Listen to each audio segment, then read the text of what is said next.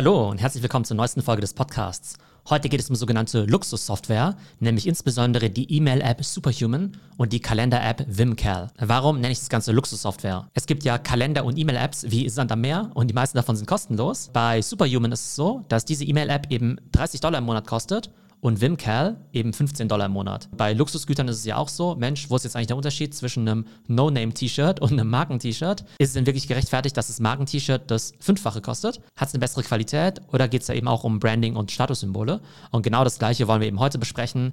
Was ist eigentlich an solchen E-Mail-Apps wie Superhuman eigentlich dran? Sind die eben wirklich besser? Machen die einen produktiver? Oder geht es tatsächlich eben auch um Luxus um künstliche Knappheit und eben auch um Statussymbole. Superhuman gibt es schon seit ein paar Jahren. Ich nutze es seit etwa zwei Jahren. Vimcal ist aber relativ neu und ich nutze eben beide zusammen. Superhuman kenne ich schon relativ gut. Mit Vimcal muss ich noch mit Zoom experimentieren. Ich glaube, dass wir es heute besprechen wollen, ist eben einmal was sind die Funktionalitäten dieser Apps, was ist eben auch das Marketing-Playbook, so dass es eben diese Companies geschafft haben, diese Luxussoftware auch erfolgreich zu verkaufen. Fangen wir erstmal mit Superhuman an, weil die App ein bisschen bekannter ist, weil man dort das Playbook eben auch sehen kann und Vimcal wird dann eben relativ analog sein. Also was ist Superhuman?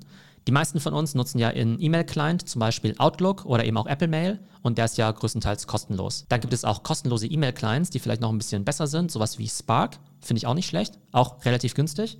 Und ganz viele von uns nutzen natürlich Gmail. Gerade in den USA und im Silicon Valley benutzen eigentlich alle Gmail. Superhuman ist eine Art Interface on top of Gmail. Superhuman ist eine Art Interface on top of Gmail. Das heißt, man lädt sich die Superhuman App runter, connectet das Ganze mit seinem Gmail und dann kann man eben ganz viele Features nutzen, die eben so bei Gmail nicht eingebaut sind, um seine E-Mails einfach deutlich schneller zu bearbeiten. Die Ladezeit bei Superhuman ist eben wirklich extrem schnell.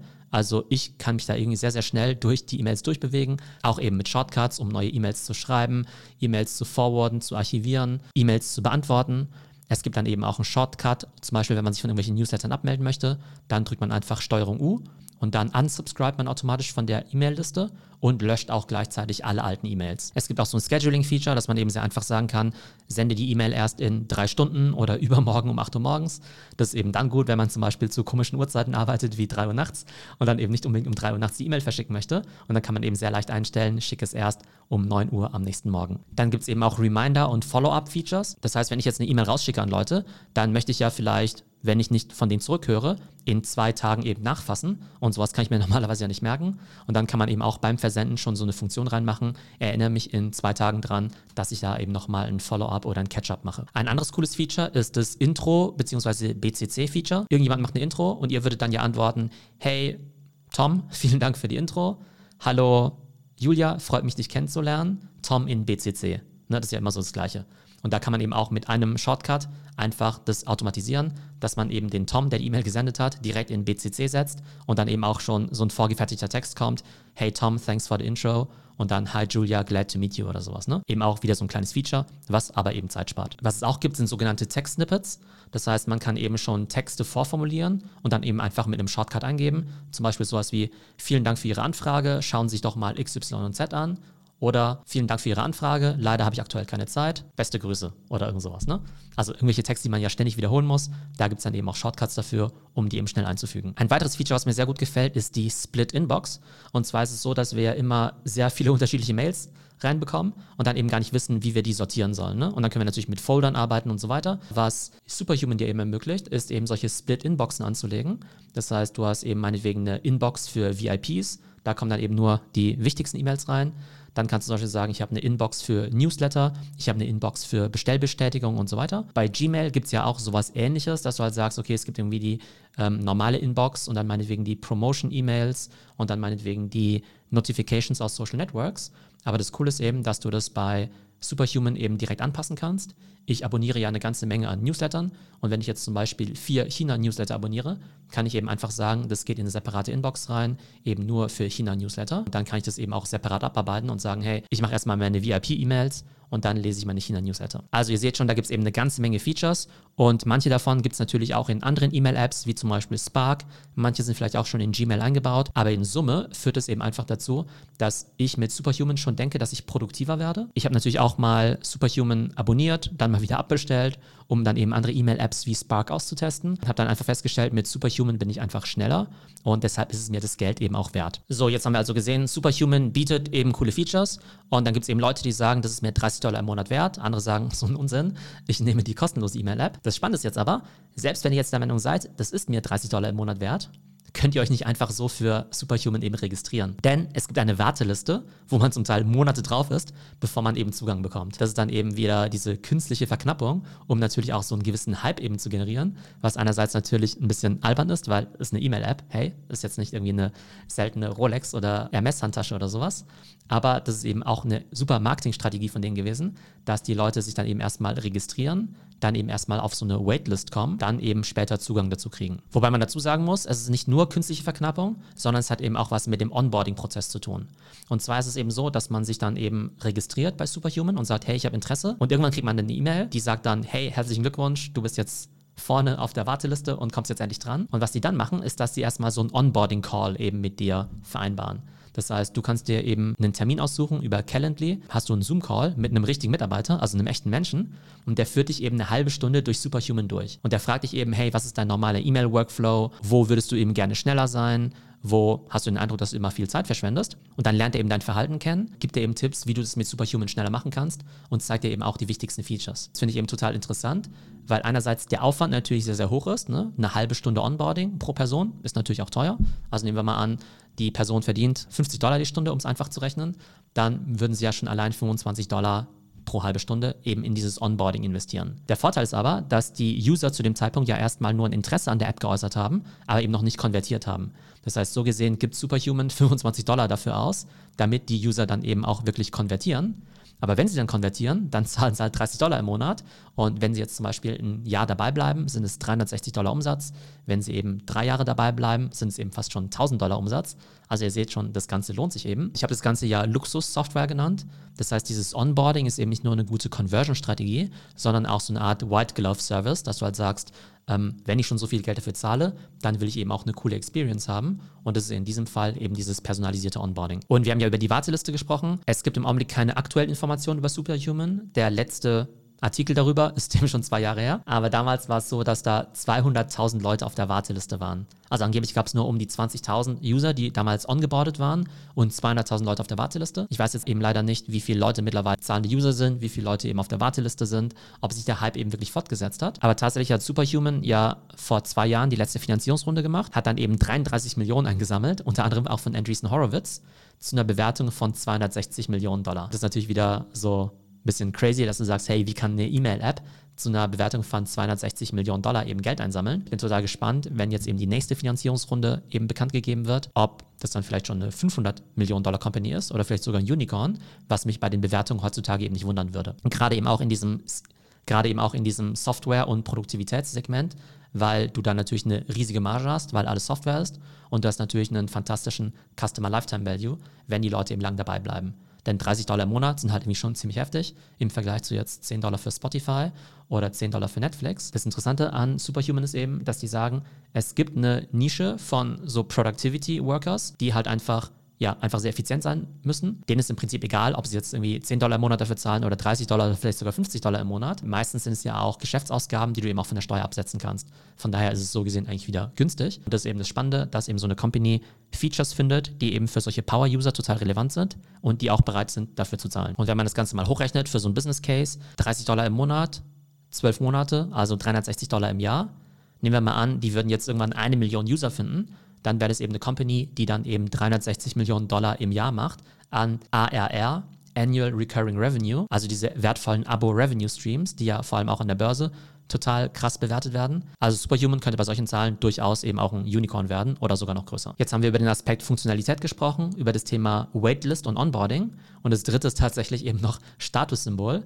Und zwar ist es so, dass gerade jetzt so in meiner Twitter-Bubble die Leute dann natürlich alle zeigen wollen, dass sie irgendwie A, sehr produktiv sind und sich auch mit neuer Software auskennen. Da haben dann damals auch alle gesagt, hey, Superhuman ist irgendwie so cool, waren dann eben so Superhuman Evangelists, wollen damit natürlich auch signalisieren, dass sie eben besonders cool sind und eben Superhuman nutzen. Und zum Teil war es dann eben auch so ein Statussymbol, dass auf deinem iPhone eben diese Superhuman-App drauf ist, weil das eben nicht jeder hat. Klar, ist irgendwie total albern, aber so sind Menschen nun mal. Wenn sie mit irgendwas angeben können, seien es irgendwie teure Uhren, Autos, Krypto-Punks oder eben auch E-Mail-Programme, dann machen sie es eben auch. Zum Teil verschicken eben auch die Leute E-Mails und da steht eben unten dran Sent by Superhuman. Den meisten Leuten sagt das natürlich nichts, aber die Leute, die das eben kennen, die sagen dann entweder, hey cool, der benutzt auch Superhuman oder die denken sich, Mensch, äh, cool, dass der eben schon die App bekommen hat, während ich noch auf der Warteliste bin. Also ein bisschen crazy, Software als Statussymbol, aber ist nun mal so.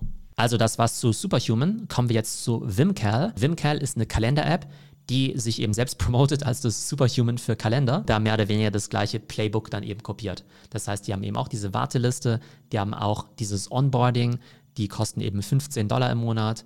Die haben dann eben auch diese Influencer, die das Ganze über Twitter dann eben pushen. Gerade eben auch die Produktivitätsgurus. So bin ich ehrlich gesagt auch auf Wimcal aufmerksam geworden. Und Wimcal als Kalender-App hat eben auch ein paar coole Features. Die haben zum Beispiel dieses NLP, Natural Language Processing. Und was ist damit gemeint? Ich kann, wenn ich einen neuen Termin machen möchte, einfach eintippen in ein Textfeld, Kaffee mit Anna um 16 Uhr im Café XYZ und dann wird eben dieses Event automatisch erstellt. Das heißt, ich muss eben nicht in die Betreffzeile reingeben und schreiben Kaffee mit Anna und dann irgendwie bei Ort die Location eingeben und dann den Tag eingeben und dann die Uhrzeit eingeben, sondern der macht es eben alles automatisch, weil eben dieses Natural Language Processing eben diesen Fließtext erkennt und dann eben ganz genau weiß, okay, das ist die Uhrzeit, das ist der Ort, das ist die Person, das ist die Aktivität und daraus wird dann eben auch ein Event erstellt. Das spart also schon einiges an Zeit. Dann gibt es da eben so ein Availability-Feature und zwar kennt ihr das ja, wenn ihr jemandem sagen wollt, hey, ich bin dann und dann verfügbar zwischen 12 und 16 Uhr ihr dann eben Termin vereinbaren wollt. Was ihr dann eben machen könnt, ist, dass ihr eben einfach diesen Zeitblock eben markiert im Kalender, dann einstellt 30 Minuten Meeting auf Zoom und dann könnt ihr das Ganze als Invite verschicken oder eben auch als Link. Dann sehen die Leute eben gleich, okay, da sind irgendwie vier Stunden frei in dem Blog, dann suchen sie einfach so einen 30 Minuten Slot raus, so ähnlich wie bei Calendly. Ein weiteres cooles Feature für Leute, die eben über verschiedene Zeitzonen mit anderen Leuten zusammenarbeiten, ist eben das Time Zone oder Time Travel Feature heißt es, glaube ich. Und zwar kannst du jetzt einfach sagen, ich arbeite jetzt mit Leuten in San Francisco zusammen oder in Japan. Dann werden sozusagen zwei Zeitleisten übereinander gelegt, wo dann eben steht, okay, ähm, das ist die deutsche Zeit, das ist die San Francisco Zeit und dann siehst du dann eben auch die Zeitfenster, die quasi overlappen, wo dann irgendwie beide Personen dann meinetwegen auch wach sind.